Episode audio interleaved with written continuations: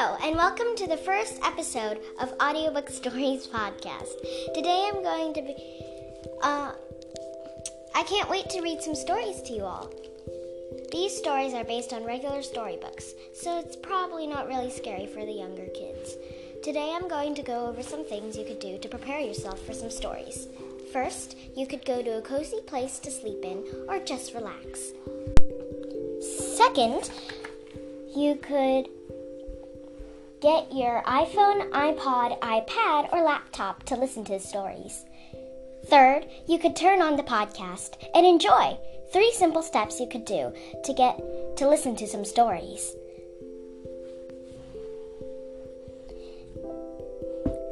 Now let's start with our first story. Our story today will be Wings of Fire The Lost Continent, Book 11. Let's get reading.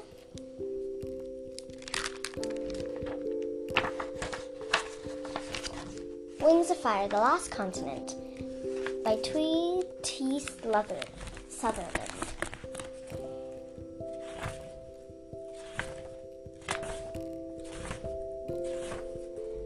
The Lost Continent Prophecy. Turn your eyes, your wings, your fire to the land across the sea, where dragons are poisoned and dragons are dying, and no one can ever be free. A secret lurks inside their eggs, a secret hides within their book. A secret buried far below may save those brave enough to look. Open your hearts, your minds, your wings to the dragons who flee from the hive face a great evil with talons united, or none of the tri- tribes will survive. Prologue About 2,000 years ago. If you are flying directly into a hurricane, it is probably useful to be a dragon who can see the future. Then again, if you're a dragon who can see the future, you are most, most likely far too smart to f- fly directly into a hurricane. And yet, according to Clearsight's visions, that was exactly what she needed to do. She shook out her black wings, which were already tired from how far she'd flown all morning and the day before. Her talons clung to the slippery wet rock below her. Her scales felt itchy with salt from the ocean's spray.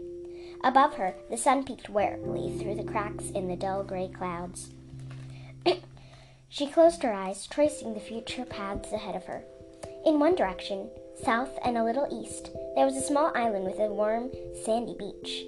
Two coconut palms nodded toward each other, and there were lazy tiger sharks to eat. The hurricane would pass it by completely. If she went there, Clearsight could rest, eat, and sleep in safety. Then she could continue in two days, after the storm was over. But in the other direction, a long flight west and slightly north, the lost continent was waiting for her. She knew it was real now, when she left Pyrrhia to find it, she half expected all the, to fly all the way around the world and end up back on Pyrrhia's other coast. No one was sure another continent even existed. And if it did, everyone knew it was far too away to fly to, and any dragon would tire, fall into the sea, and drown before reaching it. But Clearsight wasn't any dragon. She had something no one else did the ability to carefully trace the paths of multiple possible futures. Standing on the edge of Pyrrhia, she could see which dragon direction would take her to an island where she could rest, and then the next day to another island. Shifting her course slightly each day, guided by her visions, she had found a trail of small islands to take her safely to, across the ocean. A gust of wind roared over her, splattering a handful of raindrops onto her head. The hurricane was almost upon her. If she didn't leave right now, dragons on the lost continent would die dragons who might one day be her friends if she saved them. Dragons who had no idea what was bearing down on them because no one was there to warn them. Yet. Clearsight took a deep breath, vaulted into the sky, and pointed herself west. Her mind immediately started flashing through all the ways she could die in the next two days. This was why she hated flying in storms.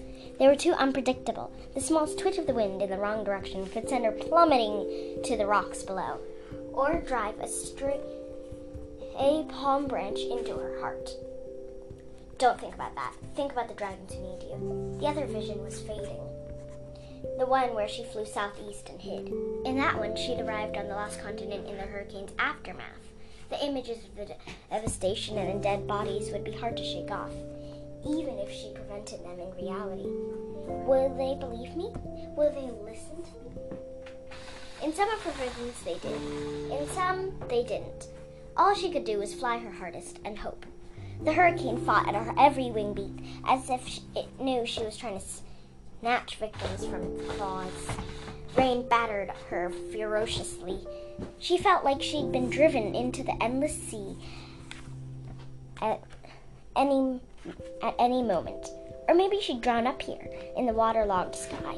But this is the only this was the only outer edge this was only the outer edge of the storm. There was far worse still to come.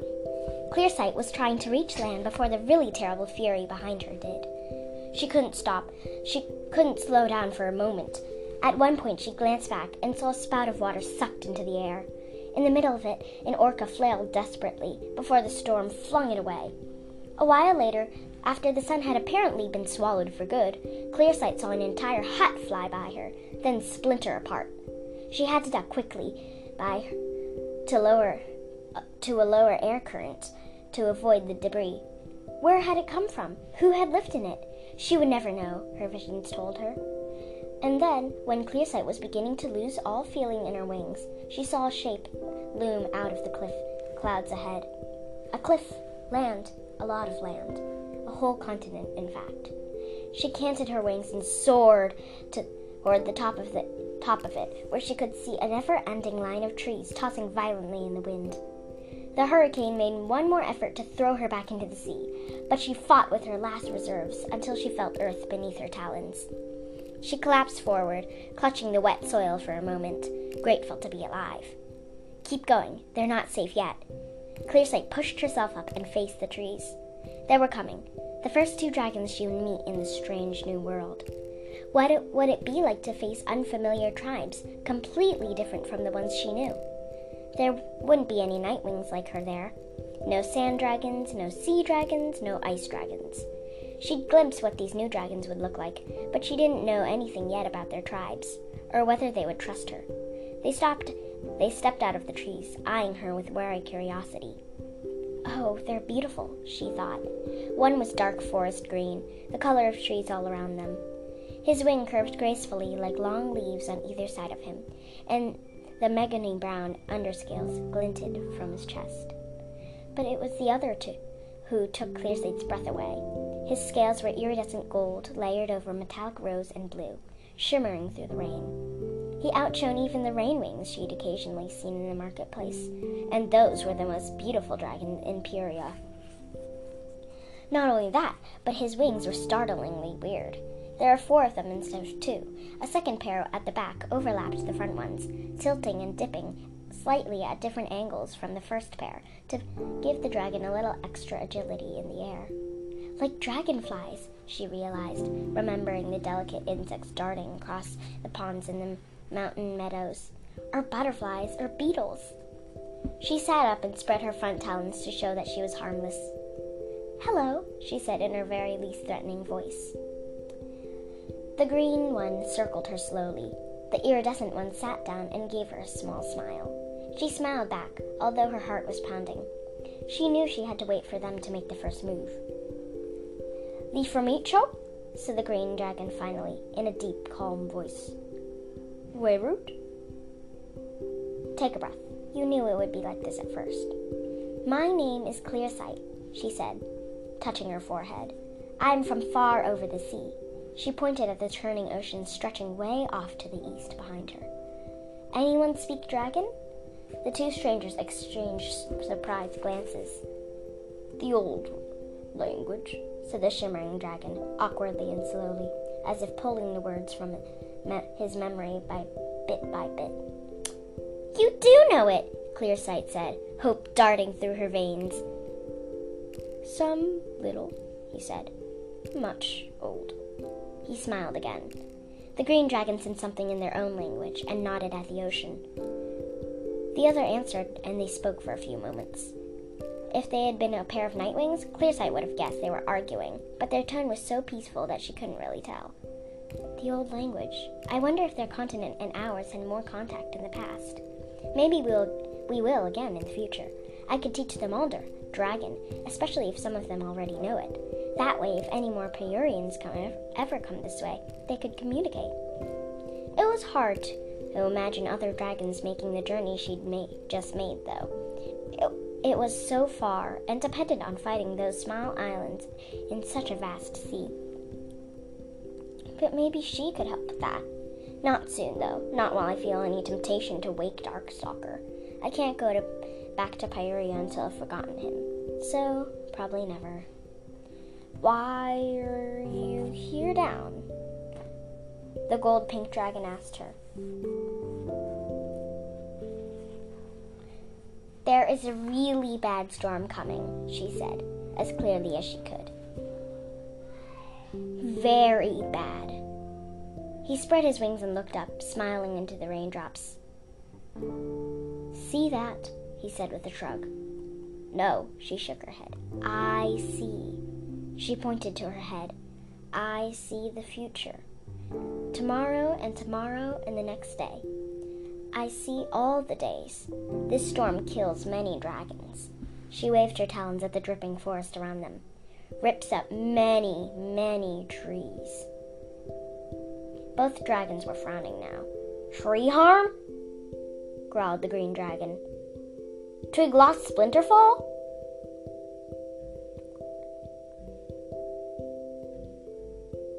But you can save them, Clearsight pressed, Clearsight pressed on. The visions were crowding into her head, and she was running out of time. She couldn't be diplomatic and patient any longer. We have to move everyone, all dragons, far, far, far inland, as far as they can fly, right now. And wait there until the storm is over. She turned to the metallic dragon, her talons clasped together. Please save them. The moment teetered, two paths waveringly as possible. Finally, the shimmering dragon nodded. Move all. We will do. He said something in their language to the green dragon, who nodded as well. The relief hit Clearsight so hard she nearly had to lie down again. But the dragons beckoned her to follow them, and they all took off, flying cautiously through the storm tossed treetops. Dragons appeared between the leaves as she swept through the forest with her two companions, all of them watching her with startled curiosity. Most of them were dark green and brown with leaf shaped wings. That's their name in dragon, she realized from a new cascade of visions. Leaf wings. But about one quarter of them were the other tribe. The one Clearsight didn't have a name yet, and those glittered like jewels on the branches gold and blue and purple and orange and every color of the rainbow. She saw a tiny lavender dragonette cling to a branch, and for a moment Clearsight was alarmed to see that she didn't have any wings. Then she spotted little wing buds on the dragon's back and remembered, or foresaw, or remembered, or remembered foreseeing, that the glittering tribe grew their wings a few years after hatching. Growing up wingless, that must be so strange. Clearsight's mind flashed over to that other vision, the horrible one, where this dragonette had been one of the many bodies left in the hurricane wreckage. But instead, tomorrow the little green, the little dragon would wake up and chase butterflies in the sunlight, complaining that she wanted blackberries for breakfast. I saved her. I did something right. The green dragon called out in a booming voice like a bell toll- tolling. Whatever he said, the dragons around them repeated it, passing along passing it along. Clearsight could hear the echoes of other dragon voices rolling through the forest. She felt the drumming wing beats behind her as both tribes rose into the air and followed them to safety. You save us, said the shimmering dragon, looping around to fly beside Clearsight. He smiled at her again. You safe now, too. Maybe I am, she thought. I stopped Darkstalker I saved Fathom and the Nightwings and my parents. And now I've found a new home with new dragons to save. I can, I can help them with my visions. I can do everything right this time. New futures exploded in her mind. She might marry this kind, funny dragon whose name would turn out to be Sunstreak. Or she could end up with a dragon she'd meet in three days while helping to clean up the forest, whose gentle green eyes were nothing like Darkstalker's. She could move in with an affable very old leafwing named Maple, who spoke the old language. Or she could find her own tree hollow to live in. Or she could explore the new continent first, then come back here to build a home. And then and there would be dragonettes, if she wanted them. Clearsight felt a sudden dizzying rush of love for dragons who weren't even eggs yet. Little Jewel and Whip Smart Tortoiseshell and Cuddly Orange. Who names their dragonettes Orange? Sunstreak, apparently.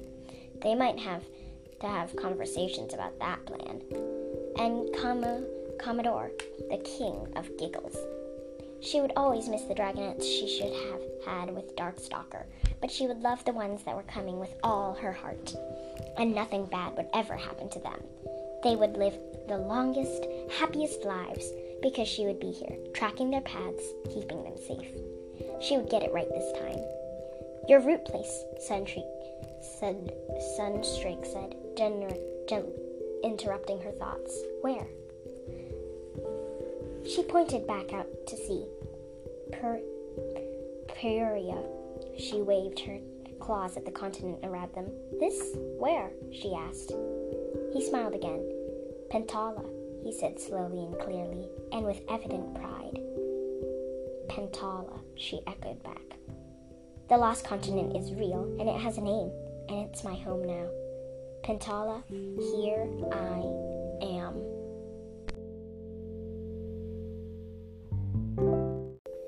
Chapter 1 Blue was a dragon who liked things the way they were. That is, if he didn't exactly like everything about life as a silkwing, he had to admit that at least he was safe. And, you know, things were fine, really. It wasn't perfect, but at least his tribe and the Hivewings coexisted peacefully. The Hivewings protected them from outside threats, and everyone followed the rules, and the Hivewings were beautiful and spotless, and there were always enough yams and okra to eat. So, wasn't that the kind of world everyone wanted to live in? Blue wasn't sure how everyone else felt, but he wondered about it all the time. He often tried to imagine himself as other dragons. Were they all as content as he was, or was he luckier than the, than most? Did they all want the same things he did? What did they worry about? What did they hope for? If they seemed unhappy, why was that? His guesses were probably wrong, but he was sure. But Blue couldn't stop thinking about it. It felt like a constant tugging on his imagination. What was the fidgety, fidgety dragon next to him in math class thinking while she drew hexagons in the margins of her test? What did their rose pink neighbor worry about while he cleaned the dead, bud, dead bugs from his webs?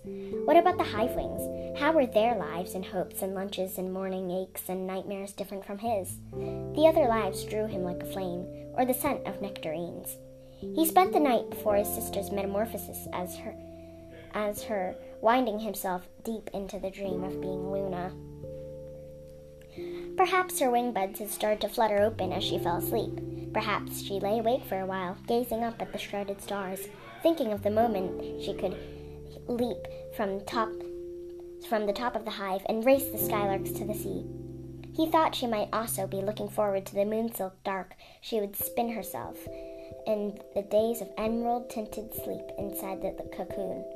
No one could yell at her or assign her extra work while she was in there, growing her wings. He knew Luna wasn't scared, like he would be in six days when he was, his own metamorphosis time came. Luna had always felt ready for life with wings. Blue was not, and most of all, he was not ready for life with her wings, which meant everything changing. Once she had wings, Luna would be assigned to a work order. Soon, she'd be paired up with whichever partner the queen chose for her and given another cell to live in. She might even be moved to another hive. It was normal. It was the way life was always for the silkwings. Everyone had a metamorphosis. Everyone had a new life chosen for them. Everyone moved on.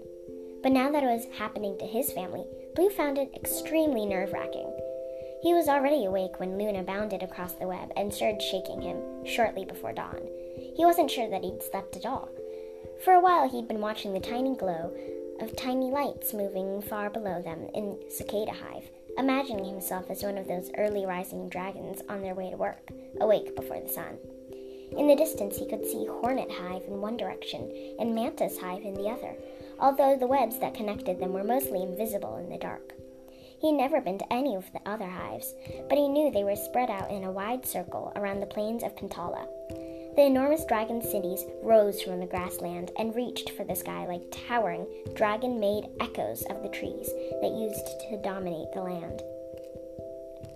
Their roofs arched out like branches, and the dense silvery threads of silkwing webs created a canopy tying those branches together, so even wingless silk dragonettes could travel between hives far below the ground, far above the ground, if they wanted to and were allowed to. He yawned and batted Luna's talons away, pretending he'd been in a deep sleep. Dewdrops glittered all across the web, around and above them, as, it, as if it had rained tiny diamonds in the night. He could see the silk bundled shape of Luna's mother on the outer edge of their cell, still fast asleep. His own mother was on a night crew these days and had been gone since midnight. It's today! It's today! Luna whispered, her pale green tail flipped back and forth, sending tremors through the silken threads. She bounced, cl- bounced closer to Blue to poke his shoulder again, and sent his hammock rocking perilously. hey, watch it, he teased, nudging her away. Some of us won't have wings for another six days. There were layers and layers of other strong webs crisscrossing below his family's web, ready to catch any falling dragonettes. But even so, it was hard to forget how far down the ground was.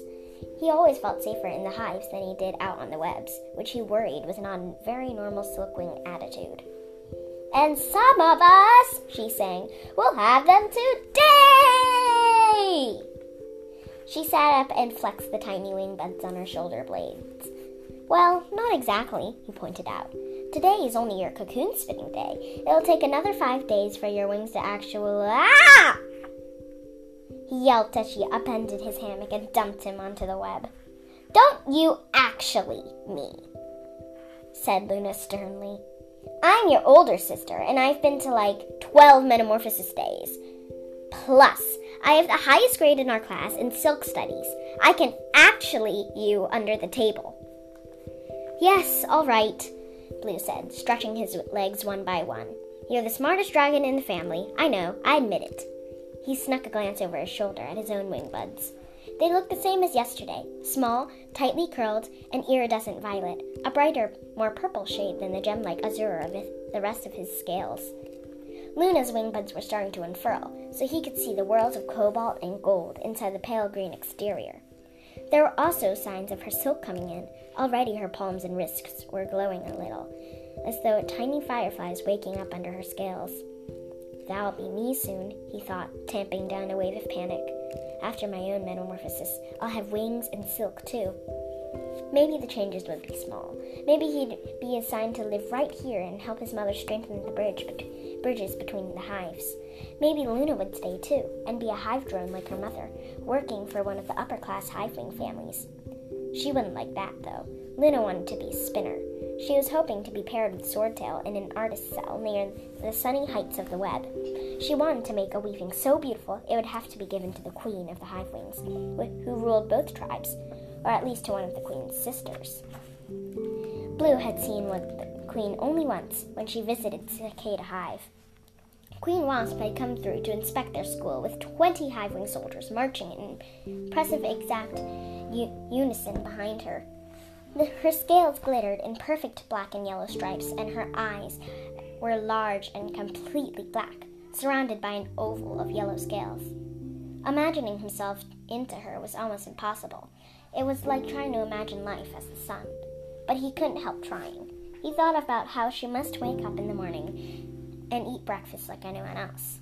Although, if the rumors were true, she ate as rarely as possible, and only predators. The head of a lioness for lunch one day, slices of a black mamba in squid ink soup for dinner 12 days later. He wondered if her wings felt strong or heavy as she flew from hive to hive to check on sub- subjects. Was she relieved to have sisters to share responsibilities with?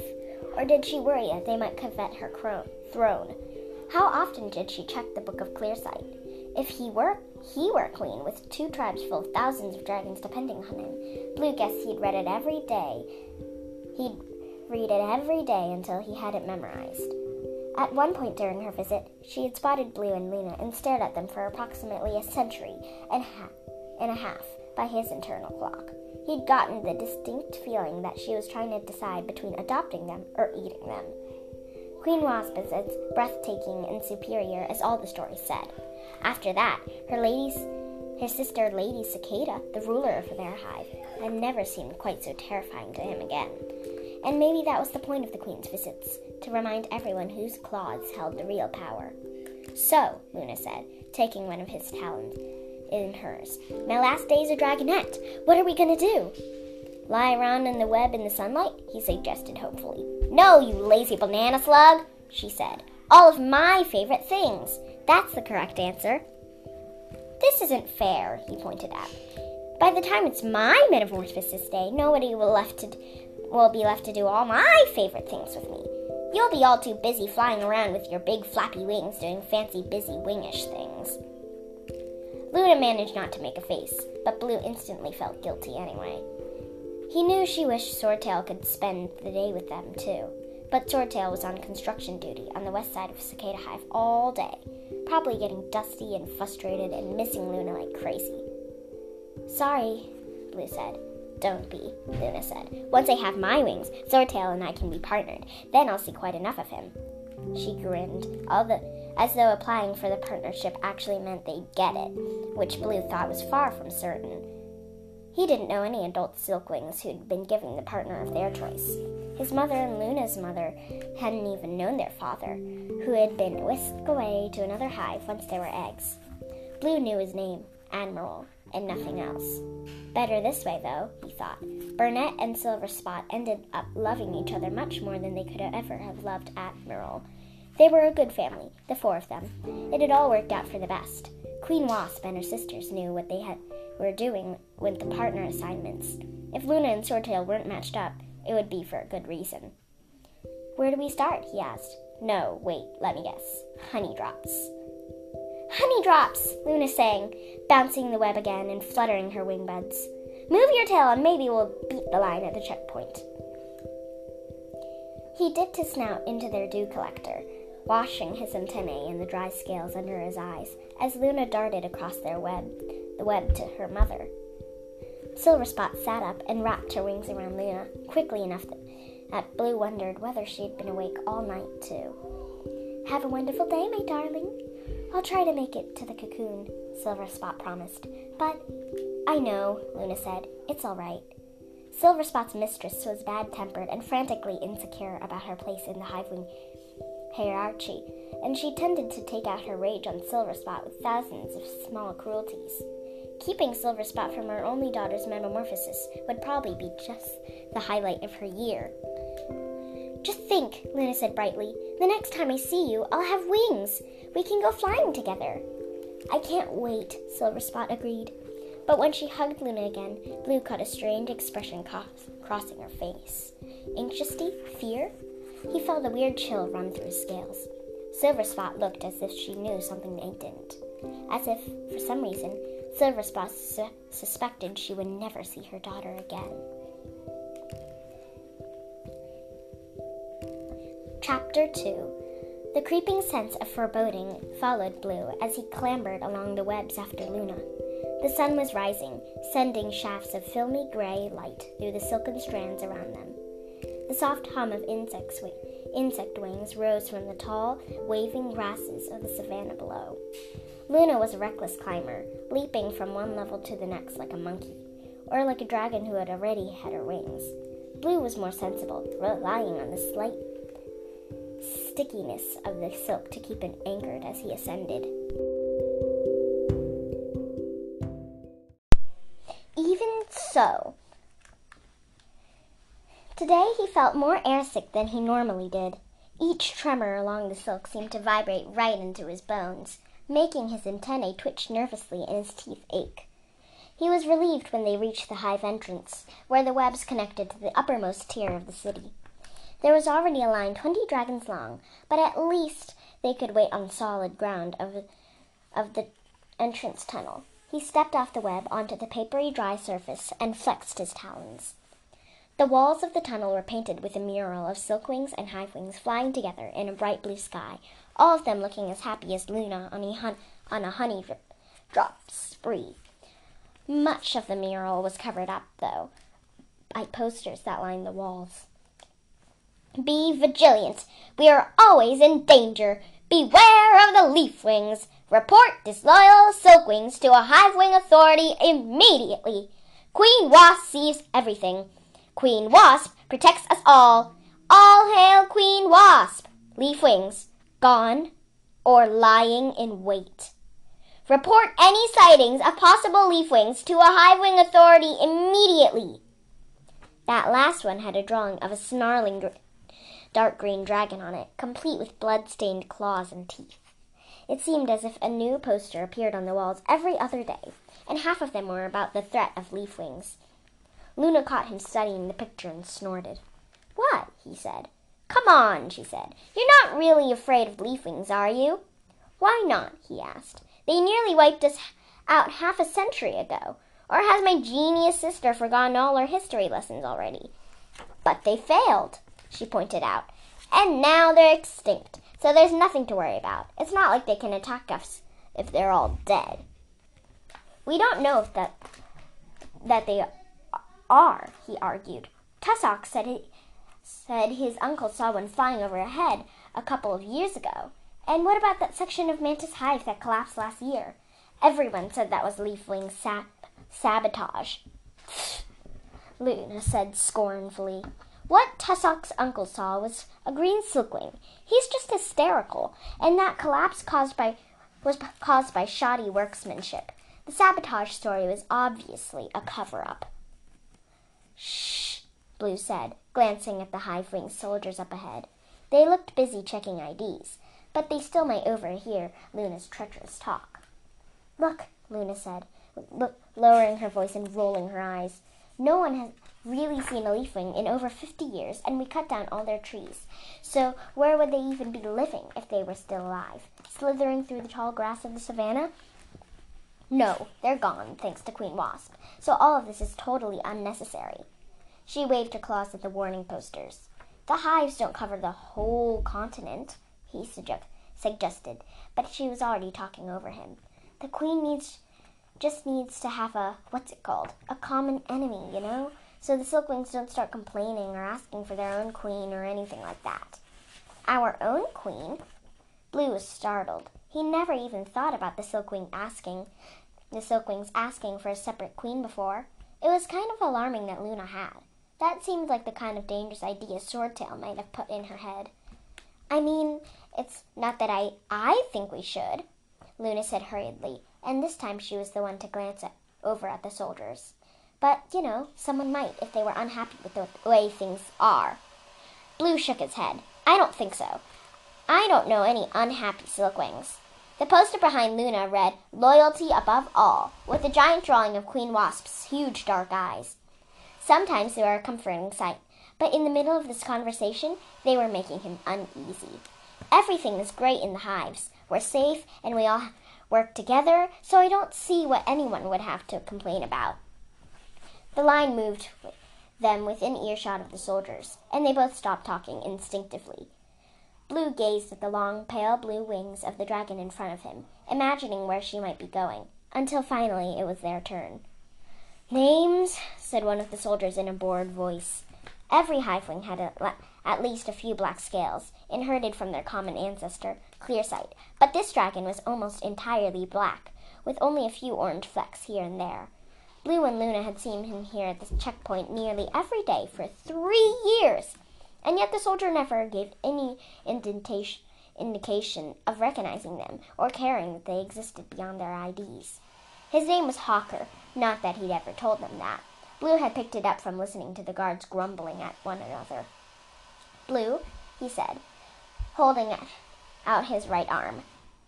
The soldier studied the letters that had been carved into Blue's palm for when he was a newly hatched dragonette. B for his name, forming a triangle with a smaller B and A for his parents' names. Luna always said she was glad the marking happened while they were too young to remember, but Blue was pretty sure he he did have memories of that day. A bright light, a searing pain, and, most clearly, a sense of betrayal. Hawker grunted and moved on to examining the wrist cuff on Blue's other arm. It was a dull bronze color and annoyingly heavy, although Blue was mostly used to it by now. It indicated that he was a student at one of the schools in the hive, so he was permitted to go in and out through this checkpoint. The name of the school was inscribed in the metal, Silkworm Hall. And I'm Luna, said his sister. Ah, said the soldier, turning to consult a list on a small rectangle of paper. Metamorphosis today. That's right, Luna said. Blue could tell she was trying so hard to not smile. Smiling at soldiers was always risky. You never know if you'd get a rare, rare smile back, or if you end up spending an afternoon on Misbehavior's way for taunting a figure of authority. Blue imagined that the soldiers had to be alert and suspicious. If dragons didn't respect them, how could they keep the peace and control the hive? But he'd also believed that Swordtail hadn't deserved it any of the three times he wound up on Misbehavior's way. Swordtail had wild ideas and had talked a little too freely, but he wasn't a danger to the hive. You'll have a new one of these next time you come through here, Hawker said, tapping Luna's wrist cuff, which matched Blue's. I know, she said, as Blue's heart sank. One more change. Luna was done with school now. She'd have to go without her. Not for not for very long, though. I'll be needing a new wristband soon, too. How would it feel to have this one cut off in exchange for something else? Surely it would be like a, a bit like having one of his toes casually replaced. Well, said the soldier. He looked at his list and then back at Luna again. You may go. Hawker cleared his throat gruffly he started forward. Started forward. Herm. Good luck. Oh, thank you, Luna said, startled. She dragged Blue forward, managing to hold on until they were far down the tunnel before she burst into giggles. He'd said so he said so many words to all of us us all of a sudden, she cried. I didn't know he knew so many words. Maybe he likes you, Blue suggested with a grin. It was a joke, but then, what if he did? Blue felt himself slipping into visions of the hive wing's possible life. Did Hawker go home and dream of the silkwing he saw every day, but couldn't be, ever be with? Did his friends tease him about his dedication to his work? Did he like being a soldier, following orders all day long, or did he ever wish the rules were different? Ooh, maybe we'll have a forbidden love, Luna gasped, falling into Blue and knocking him back into reality. Well, I'm not going to be the one to tell Swordtail, he said. Luna laughed and started telling a story about something funny Swordtail had said the night before. Blue padded beside her, glad to be off the topic of silkwing hivewing relationships. Forbidden was putting it mildly. Whatever the strongest word for illegal was, that was the right word. Prohibited, outlawed, punishable by death, all of those times a million. They reached the end of the tunnel, where it widened and forked into several other tunnels. The path led to the right led to the mosaic garden, but they'd go there later, Blue was sure. It was Luna's favorite place in the hive. First, though, they made their way down to three levels, down three levels, through two more checkpoints. It was warm, as always in the hive, with the sunlight with sunlight filtering through the walls to cast an amber glow over everything. All the hives were made up of tree stuff, which was a particular mix of wood pulp and silk and clay and other things Blue would learn about if he was assigned to a construction crew. It looked paper thin and allowed light to filter through, but it was solid as rock.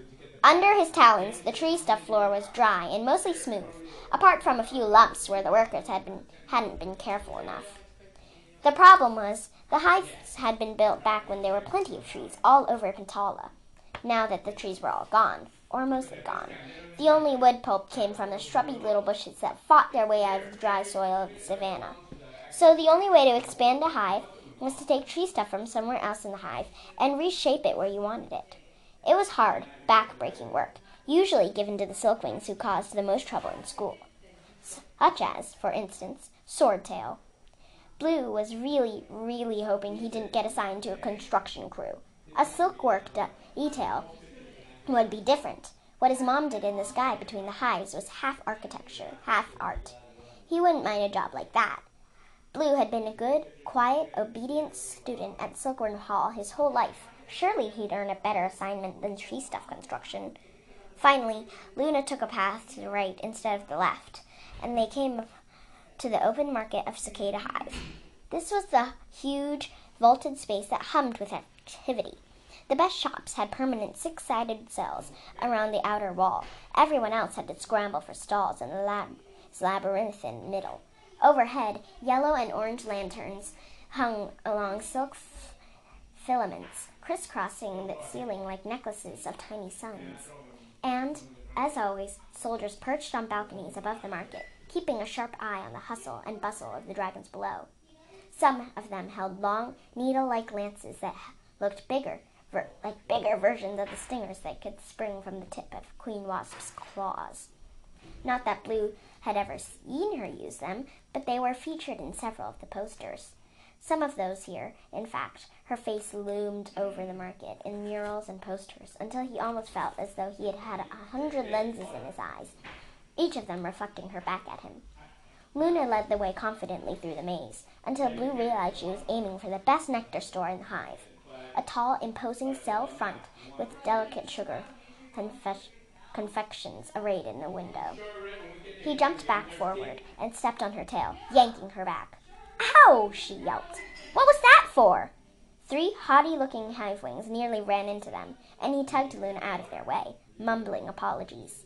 They wrinkled their noses and spread their wings, making a few other silkwings duck to the side of the path to give them space, and then they swept away. Luna, silkwings don't go into the sugar dream, he said. Let's go to droplets, like we always do.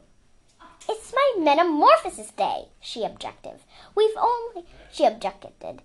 We've only ever never we've only never been there because we usually can't afford it.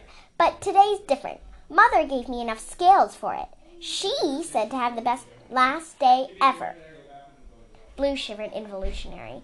The phrase last day really wasn't helping his anxious anxiety about Silver Spot's face this morning.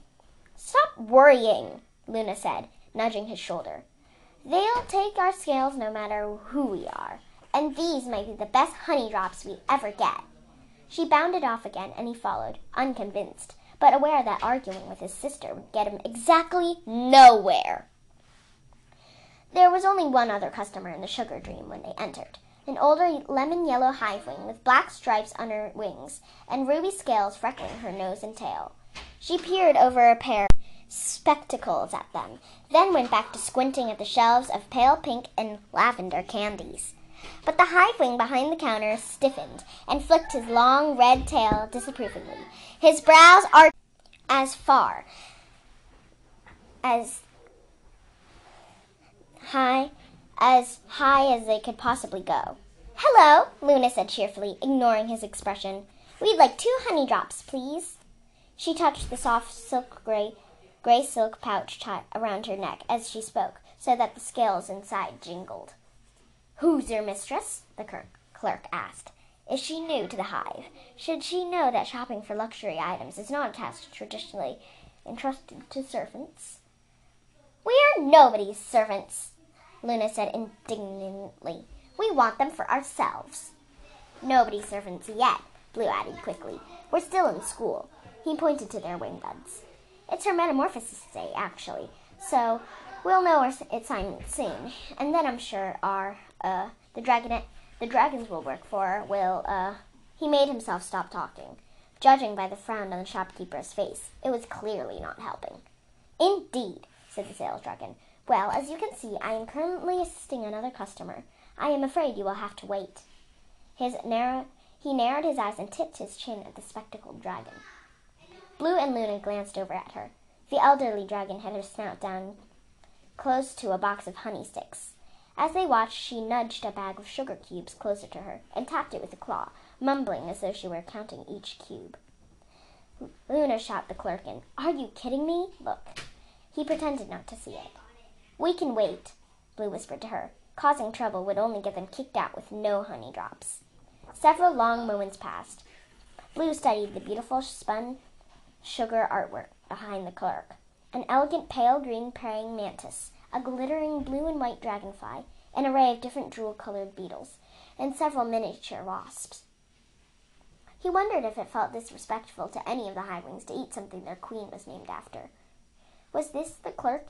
Was this clerk the one who had made the delicate sugar insects? Did he spend his early mornings in the back of the room of the shop, carefully pouring honey into the frozen dry, teardrops, and lacing chocolate stars with spectacles of orange peel? Did he love coming here every day, or was he so sick of sweetness that all he could stomach anymore was the saltiest gazelle jerky? Blue guessed that the shopkeeper had hoped his rudeness would drive them away, and now he was regretting his choice, because it meant two silkwings were lingering in his precious store, right where anyone might wander by and see them. He probably wished he had taken their money and got rid of them quickly, but now he was stuck waiting for his other customer to make up her mind, just as they were. The door swung open, letting in a burst of noise from outside as two hivewings entered. Their giddy chatter dropped away abruptly when they saw Blue and Luna standing by the counter. Oh, said one of them. Chaffer, what interesting new customers you have. The other one giggled and edged past Blue, keeping her wings canted away from him. Don't worry, Weevil, sir. I'm sure they'll be leaving soon. Chaffer said, somehow managing to be oily and tense at the same time. Yes, we will, Luna piped up, as soon as we get our honey drops. Chaffer twitched his snout at her as if she were an actual moth he'd found nibbling on one of his rugs. By the hive, what a bore it must be to be wingless, Weevil said, pacing around the two silkwing dragonettes. I bet you feel like half a dragon, hardly a dragon at all. Such little cute wing buds, though. Can I touch one? He reached out towards Luna's back. No! Luna cried, jerking away from him. Blue wasn't sure which dragon was most horrified himself, Chaffer, or the rude Hivewing. You can touch mine, he said quickly. It's her Metamorphosis Day, so she's there. It's um better not to touch them right before they change. That wasn't true at all. Luna was just being difficult and imp- and impertinent to dragons who really who could really get them in a lot of trouble if they wanted to. Those soldiers outside would be summoned at a moment's notice by any Hivewing. Oh, said Weevil. Right, of course, he added, as though he obviously knew everything of, about metamorphosis. How exciting for you, little Silkwing. He reached out his talons and poked Blue's wing buds roughly, as though Weevil was trying to unfurl them by force. Blue tried not to wince. He tried to make it better by imagining Weevil's life. A family who loved him, perhaps, who hugged him a goodbye in the morning. Maybe he desperately wanted to be a soldier, but hadn't qualified for the academies. Maybe he'd been reassigned to a management or gathering job instead, which made him bitter and imperious with everyone, anyone who could he could safely push around. It was difficult, though, to slide into sympathy with this particular dragon. Possibly he was just a jerk, and had always been that way. The old Hivewing with the spectacles suddenly appeared at Weevil's side.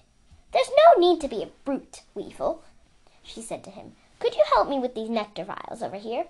I'm afraid my own old claws will drop one. Of course, Lady Sarab. Sakarab. Scarb. Scarb.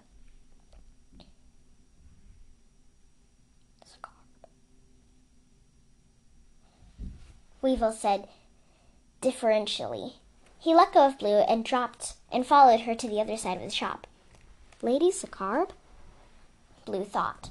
If she had a title, she must be related to the queen, a sister or an aunt, perhaps, but not one with her own hive. Still, she would be way up the hier- hierarchy toward of hive wings, which explained Weevil's behavior toward her. Hmm, someone said honey drops, and now I must have them, said Weevil's friend, who had been blissfully pretending not to see Luna are Blue. We'll take eight of those, six of those little sugar wasps, and a box of apricot taffy. Make it pretty. Of course, said the sales dragon. He took a pale pink box out from under the counter and started packing her order into it. Don't say anything, Blue whispered to Luna, who was giving Chaffer her best murderous glare. It's just the way it is. To her credit, and to Blue's surprise, Luna bit her tongue until the two hivewings were gone, sailing out of the shop with their candy, and a few loud whispers about poor wingless street urchins cluttering up the place. So, Luna said to Chaffer with strained politeness, may we please have our honey drops now? After I serve the lady Sarab, he said sniffily. But those you just... Luna protested. I beg your pardon. Blue turned and saw Lady Sarab eyeing Chaffer like a bone she'd already chewed on. She had moved from, on from counting sugar cubes to checking nectar vials under one of the lamps, but her talons were suddenly still, and her tail was coiled up like a snake. Am I to understand that you are delaying these little knowings on my account? It's no trouble, Lady Sarab. Sakarab. Chaffer oozed. They can wait. You are my first priority. Well, I don't want to be, she snapped. Serve them right now. Blue poked Luna with his tail to try to get the smug look off her face. My lady, said Chaffer, I quite insist. We do not serve second class dragons before royalty in this establishment.